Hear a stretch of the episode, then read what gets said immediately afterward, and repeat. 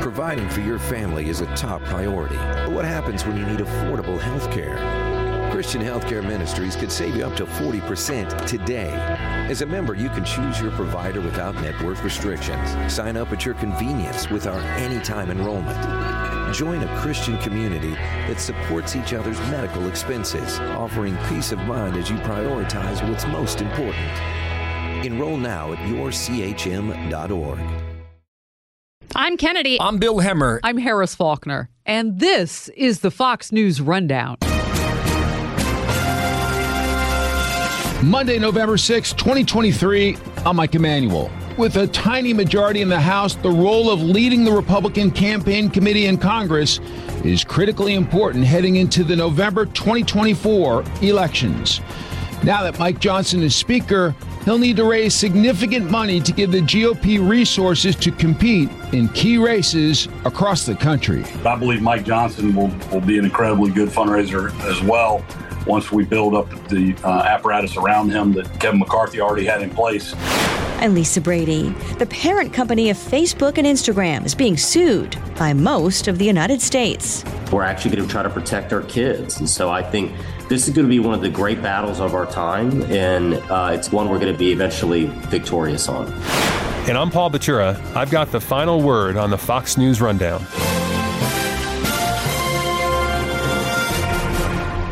The House Republican vision these days is there should be no massive spending bills for multiple issues. There should be votes on each funding package. So House Republicans in recent days passed a $14.3 billion package to back Israel and cut funding from the IRS. The White House wanted a much larger $106 billion package with significant money for Ukraine.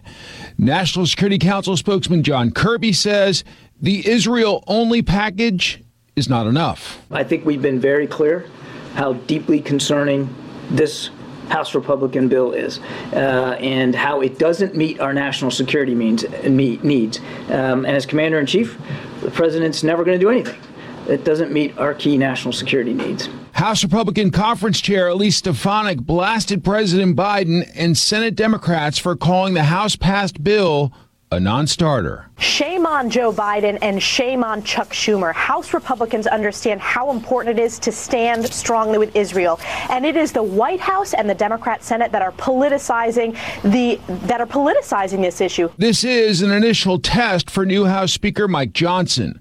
Texas Republican Congressman Lance Gooden says the new speaker is off to a great start. Mike Johnson, our new speaker, there is not one member of the United States Congress that I have um, any more faith in to follow the Constitution and the law. He is such an honorable man and a good man. Even Democrats had good things to say about him. After the Daily Beast dug through Speaker Johnson's personal finances, finding he doesn't have money stashed in investments, House Ways and Means Chairman Jason Smith says that makes him relatable to average Americans struggling to pay their bills. Republicans are the party of working class, the people that are living paycheck to paycheck and just trying to provide for their family. Mike Johnson's reflective of that. As House Republicans are counting on a new speaker becoming a prolific fundraiser to give the GOP campaign arm the resources it needs in House races next year. Well, I'm very excited about our opportunity 2024. Um, the political environment is incredibly good for us. Congressman Richard Hudson of North Carolina is chairman of the National Republican Congressional Committee. We have recruited some incredible candidates, um, and we are raising money at record rates and building really strong campaigns around those candidates. And so uh, we're not planning to maintain our majority. We're planning to grow it. Now you're working with a new House Speaker as a partner and building on that majority. Your thoughts on Mike Johnson becoming the new Speaker of the House? Well, Mike Johnson is an incredible speaker. He's uh, maybe a surprise to a lot of people around the country. Who mm-hmm. uh, he's not a household name, but those of us who've served with Mike know he's an incredibly intelligent, thoughtful individual. He is a conservative. He's as a constitutional lawyer, understands the issues we're dealing with, and he's he's a, a great leader for us. Were you thinking it was more likely that somebody like Steve Scalise or Jim Jordan, bigger household names, might have gotten the job? Well, yes, and you know I supported Steve Scalise. I thought you know he was he's our majority leader, and I thought he'd be the natural choice. That that wasn't the way it worked out. I also supported Jim Jordan, who I thought was a, a strong conservative, who was thoughtful and, and, a good leader who could pull us together. Again, that's not where all the Republicans ended up, but mm-hmm. um, I, I, think we're very fortunate to to have Speaker Mike Johnson because he's all those things. Uh, he's prepared, ready to lead, and he's someone who uh, has united all Republicans. We're, we're back focused on doing the job that the American people expect us to do. On social media, shortly after Johnson was elected Speaker, you said you'd met with him and seemed enthusiastic about, quote, getting back to work on behalf of the American people. What sort of things did you discuss in terms of priorities going forward? Well, he, he asked me if he could come over and uh, just get kind of an overview of the work of the campaign committee the NRCC, mm-hmm. um, what our plans were, what our budget was, just so we could bring him up to speed. Uh, he hadn't been as directly involved with the committee. I saw that as a great sign that, that one of the first things he wanted to do was was uh, was focus on on the political side. And we had a great meeting, and uh, I can tell you we had our best fundraising week of the year. The first week he was speaker, we we broke records on digital and mail, and uh, and we're off to a fast start. That's an interesting point because former Speaker Kevin McCarthy was known as kind of a legendary fundraiser. So I think there were concerns initially about taking out a guy who was great at fundraising, putting in somebody who was lesser known. Well, I think it was a mistake to take out Kevin McCarthy for a lot of reasons, but one of them, he, he is the best fundraiser we've ever had. Uh, it has hurt us to to have sort of this transition period, but I believe Mike Johnson will will be an incredibly good fundraiser as well once we build up the uh, apparatus around him that Kevin McCarthy already had in place. So I'm I'm not concerned at all about Mike Johnson and his ability to lead us and to raise money. Does the gap in the House Speaker position in terms of the gap from Kevin McCarthy to Mike Johnson, does that hurt you in terms of messaging as you try to build on the majority? Not at all. I mean, we've we um, immediately under Speaker Johnson got back to work, completely turned the page.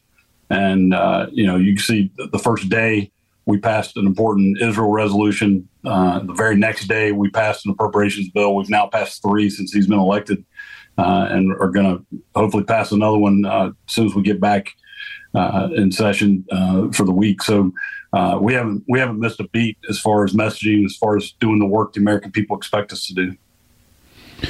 Do you think the $1 million that came in the first week since Speaker Johnson was elected will be a continuing pattern, or do you think it was a one shot level of excitement that donors gave all at once? Well, we'll see. But what's encouraging about it is not only were people excited and, and ready to contribute, but they were signing up to be recurring donors. So that money is going to continue to come in month after month. And I think we can build on that. I think the more people learn about Mike Johnson, the more they understand the work that we're doing under his leadership. Um, I think donors are going to continue to be excited. So, where are you targeting? Where do you think the House Republican majority could grow? Well, we've got a lot of opportunity. Um, I think there's 37 Democrats that are vulnerable. The most vulnerable, I think, are the five who serve in districts won by President Trump. Yes, mm-hmm. Marcy Kaptur, uh, Perez, Cartwright, Golden, Peltola. Uh, but there's also three Democrat open seats uh, Katie Porter out in California, Elissa Slotkin in Michigan, and Spanberger in Virginia. Those were Republican seats that we targeted the last couple cycles, but because those incumbents raised so much money, uh, we were not able to take them out. Now those are open seats. I think those are obvious pickup opportunities for us.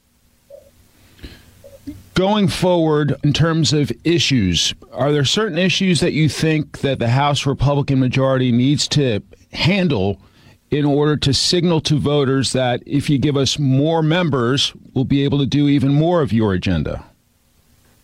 Well, we're we are laser focused on the issues the American people care about, and that's the economy, it's the cost of things. If you can even find what you want at the grocery store, you can't afford it. Uh, the cost of gas, the cost of heating your home, it's also crime in your neighborhoods. It's uh, concerns about the open border and uh, and the, the, fentanyl poison that's pouring into this country and affecting people in every state. These are the issues people care about. These are the issues we've been working on. And uh, and if you look at the polling, the poll just came out. New York Times Siena poll um, showed that Trump leads Biden in five of the six key swing states. and that voters trust Republicans, not Democrats, on the key issues that they care about. You talked about the presidential race. How critical will that be in terms of potentially coattails to help you get more Republicans across the finish line?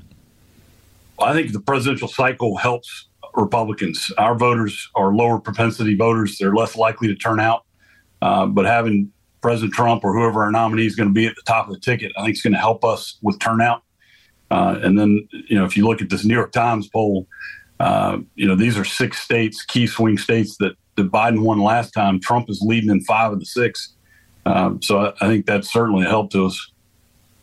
I know here in Washington, you know, the media here and politicians here talk about certain issues, but I know when you go back to North Carolina, I'm sure you hear specific issues from your constituents. I'm wondering what people back home in North Carolina are really concerned about at this critical stage.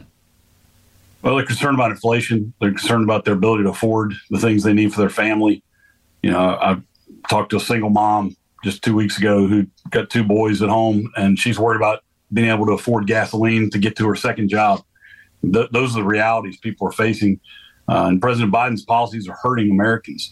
And so we, we are laser focused on that. We're doing everything we can to reduce spending, to, to bring down inflation, to, to turn on this American energy um, opportunity that we have uh, that will also bring down prices.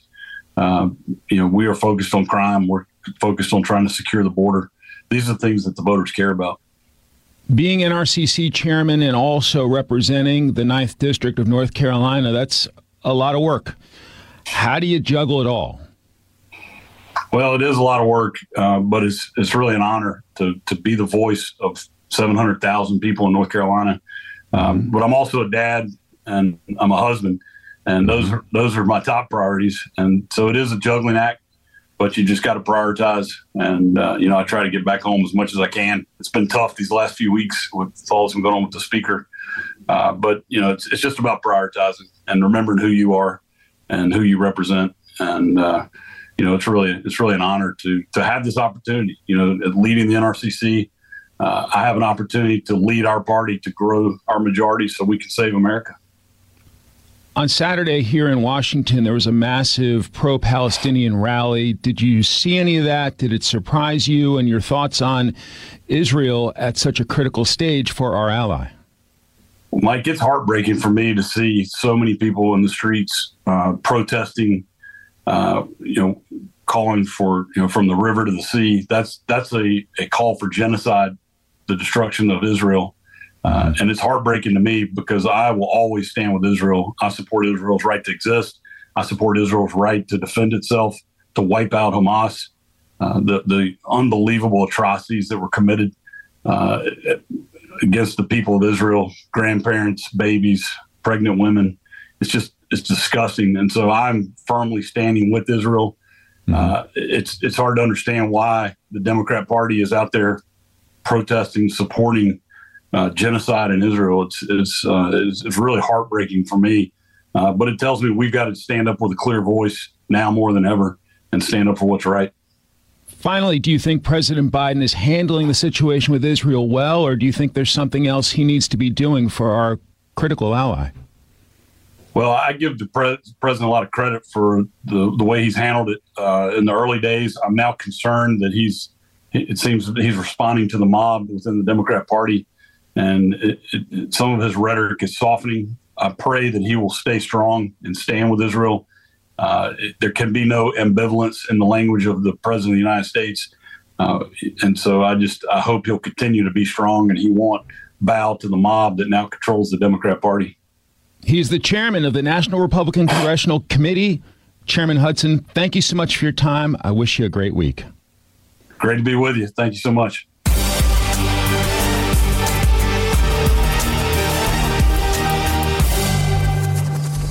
This is Paul Batura with your Fox News commentary. Coming up. In recent years, social media companies have been called out on a variety of concerns, including privacy, misinformation, and the mental health of young people. Now, Meta, the Facebook and Instagram parent, is being sued by 41 states plus DC, accused of intentionally getting kids hooked on social media, helping to fuel a youth mental health crisis. For its own gain, Meta has and continues to exploit the vulnerability of children and their fundamental desire for connection to others. Maryland's Democratic Attorney General Anthony Brown is part of the broad bipartisan push to hold the company accountable for what the states call manipulative features and misleading the public. Meta says it's disappointed the attorneys general have chosen this path, that it shares the commitment to providing teens with safe, positive experiences online, and has introduced over 30 tools to support teens and their families. The company also argues that age appropriate standards are needed for the many apps teens use. The lawsuit follows a two year investigation. We had a multi year investigation going on, going in through a, an enormous amount of data. Virginia's Attorney General is Republican Jason Miyares. We had a confidential informant, a whistleblower that has shared information with us. We've had multiple meetings. Uh, I'm on the steering committee of this multi state, along with Jonathan Skrmetti, the Attorney General of Tennessee, and Phil Weiser, the Attorney General of Colorado. So there's a lot of decisions and a lot of moving parts. We basically pulled our resources together. Uh, multiple staffs have been working on this for quite some times. And so uh, when this is a little bit of a measure twice, cut once moment, we wanted to get this right. We had a lot of information to go through and to confirm what we somewhat suspected. And, and sadly, uh, the, the, the, evidence we've uncovered, um, some of which we have in our 300 page plus complaint, some of which is redacted because it deals with our confidential informant. It can't be released to the public yet, uh, confirms some of our worst suspicions. Hmm you and 41 attorneys general, other attorneys general, are accusing Meta of getting kids hooked on social media on purpose with features that you've described as behavioral cocaine. What features are you most concerned about? And is the goal to eliminate just those features or other things? Well, listen, I mean, Meta realized, in, in, in they, their own words, they viewed uh, children, young users, as a quote valuable and untapped market. And one of their developers who founded what's called the infinite scroll feature, he described it as behavior cocaine. He described it as something that's being sprinkled all over your interface to get you addicted, to keep you to stay on these these rabbit holes that get you in, like infinite scroll, near constant alerts um, they have basically set up an entire system with one goal in mind keep you on their platform as long as possible because this is how we make money. We also know that um, the vast, that a huge number of young ch- children under the age of 13 are on their platform. So the the uh, Children's Online Privacy Protection Act, otherwise known as COPPA, does not allow somebody under the age of 13 on the platform without a without verifiable parental consent. That's federal law. We also have in Virginia our own consumer protection laws as well. So on one hand, Meta is publicly claiming that this is not happening uh, to the best of their knowledge, and now we know that they knew. And so, you know, we have a mental health crisis in this country. One in three teenage girls have had a suicidal thought or iteration in the last 12 months. Our depression and self harm rates among teenagers has doubled roughly in the last decade. And increasingly, we're seeing a direct correlation by the more time people spend on these devices, uh, the more behavioral cocaine they're injecting and, you know, figuratively speaking, putting into their body, the more they're on these devices, um, the higher levels of anxiety, depression, and, and potentially self harm is happening. Meta knew this. And I think it's time for us to look at Meta and some of these big tech companies very similar to the way we view big tobacco 30, 40 years ago. There was outrage, uh, rightly so, when people discovered that big tobacco was using images like Joe Camel, a cartoon, to target tobacco products for young people. I would argue that is exactly what big tech has been doing. And so um, it's taken a while to get to this point.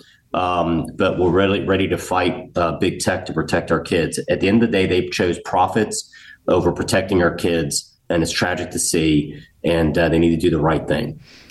Meta argues that not only has it created many tools to support teens and families, it says, but they've also argued industry, standards are needed across the board. Things like age appropriate standards for the many apps that teens use. Is there a way that could be, you know, part of a viable defense for them in this case? Listen, at the end of the day, they did not have any age verification attempts whatsoever until December of 2019, right? So they were very late to the game to put anything. And what they have in place uh, is Swiss cheese. Anybody can essentially go on there and claim that they're 15 or 16 years old, even though they're 10.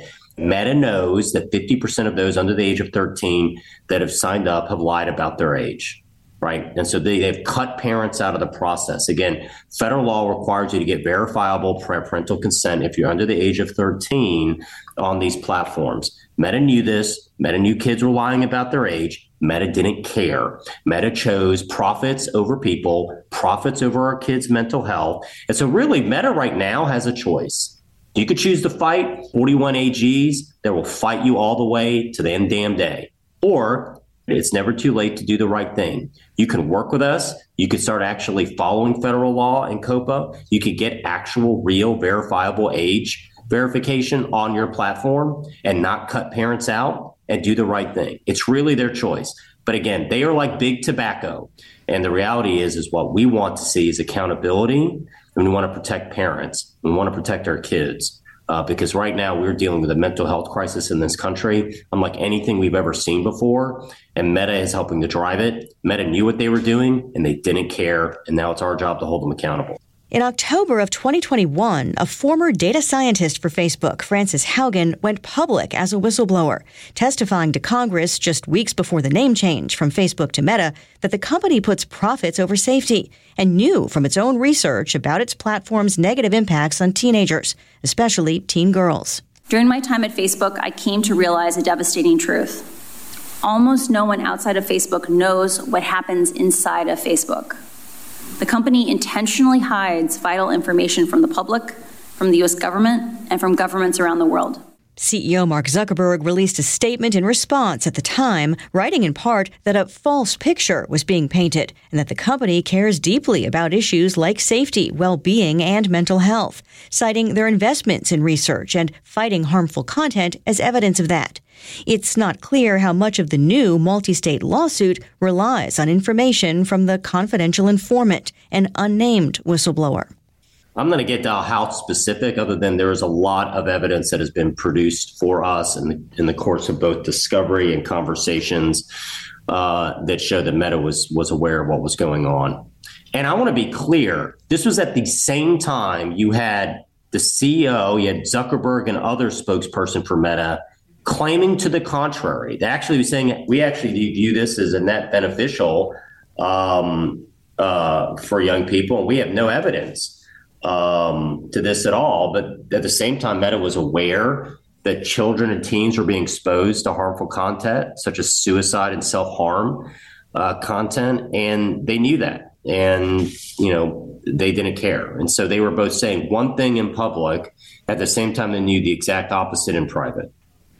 Dozens of school districts around the country are suing multiple social media companies, including Meta, but also targeting the parents of TikTok, Snapchat, YouTube, similarly claiming harm to children, but also flowing from that, claiming a negative impact on schools, disruptions in education. What impact could that case have on your case? But I think there are two parallel tracks. We could see that our case is transferred into the multi-district litigation in, in, in Northern District of California. Those are all court decisions that have to be made. But I do think you hit on a, a, a larger issue. Parents and teachers are seeing the impact that social media is having on our young people. And so, you know, Meta has chosen to maximize its profits just like Big Tobacco did a generation ago and they're doing it at the expense of public health and specifically the health of our young people. And uh, you know, for them to exploit the vulnerability of our youth uh, and our youth, which have since time immortal, young people have had a desire for connection, uh, but they have used this uh, for their own personal profits, knowing that this was causing such a mental health trauma to these young people. Uh, that's unconscionable, and so our job is to hold them accountable. But you are seeing both school districts and parents and teachers wake up to the fact that we have a serious problem in this country. very few things um, get this many states on the same page. Is there strength in numbers for a case like this? Does that help in court?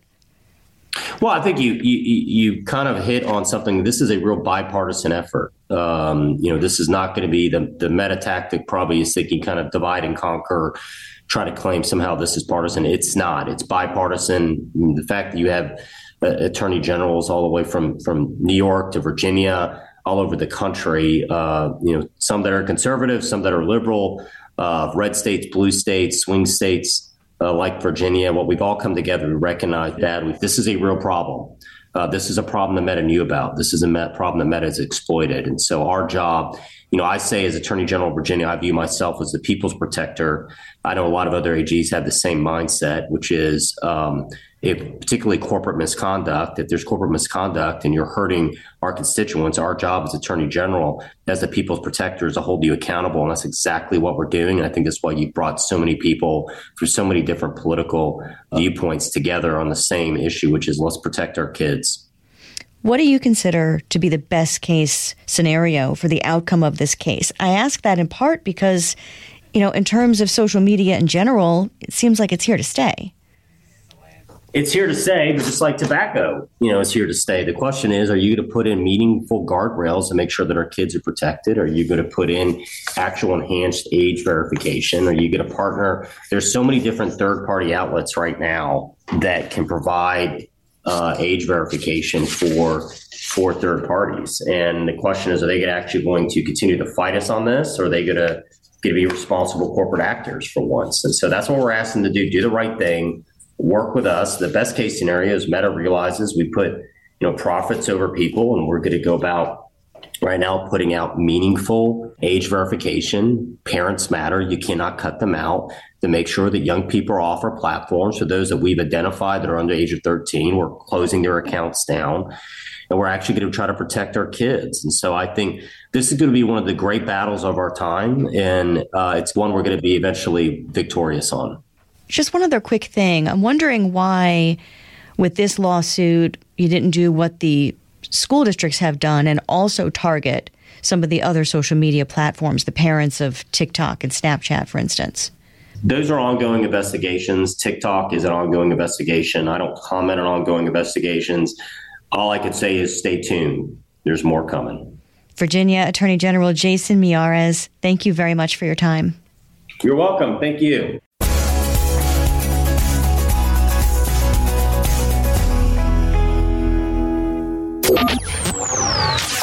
Here's a look at the week ahead. Monday, former President Donald Trump is scheduled to testify at his New York civil fraud trial surrounding his and his family's business empire. Tuesday is Election Day. Voters in Mississippi and Kentucky head to the polls for the gubernatorial elections in those states. Meantime, voters in Ohio will decide on ballot measures, including the right to make reproductive decisions and marijuana legalization. Wednesday, the third Republican presidential debate will take place in Miami, and country music's best and brightest take the stage in Nashville for the CMA Awards. Thursday, President Biden will visit Chicago, expected to tout his Bidenomics agenda in the Windy City. Friday, nominations will be announced for the 66th Grammy Awards, taking place February 4th in Los Angeles. Saturday is Veterans Day, honoring those who served in the U.S. Armed Forces. And that's a look at your week ahead. I'm Matt Napolitano, Fox News.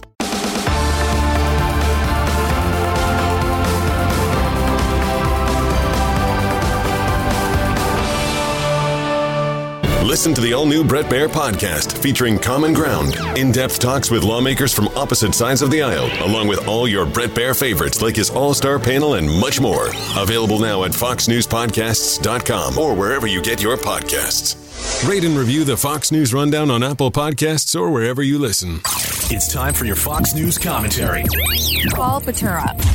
What's on your mind? Westfield High School in Westfield, New Jersey opened its doors way back in 1864, so they've dealt with all kinds of issues over the years. But perhaps few as daunting and diabolical as what happened last month.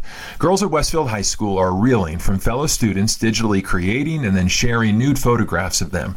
These are called deepfakes. They're created by taking legitimate images of their faces found elsewhere and then superimposing nude bodies with the use of artificial intelligence. Westfield Mayor Shelley Brindle told the Wall Street Journal to be in a situation where you see young girls traumatized at a vulnerable stage of their lives is hard to witness. Well, I think Mayor Brindle speaks for many of us, especially parents. Dorota Mani is one of them. She's mother to 14 year old Francesca, a student whose image was one of the photographs exploited and then distributed. I'm terrified by how this is going to surface and when, she said.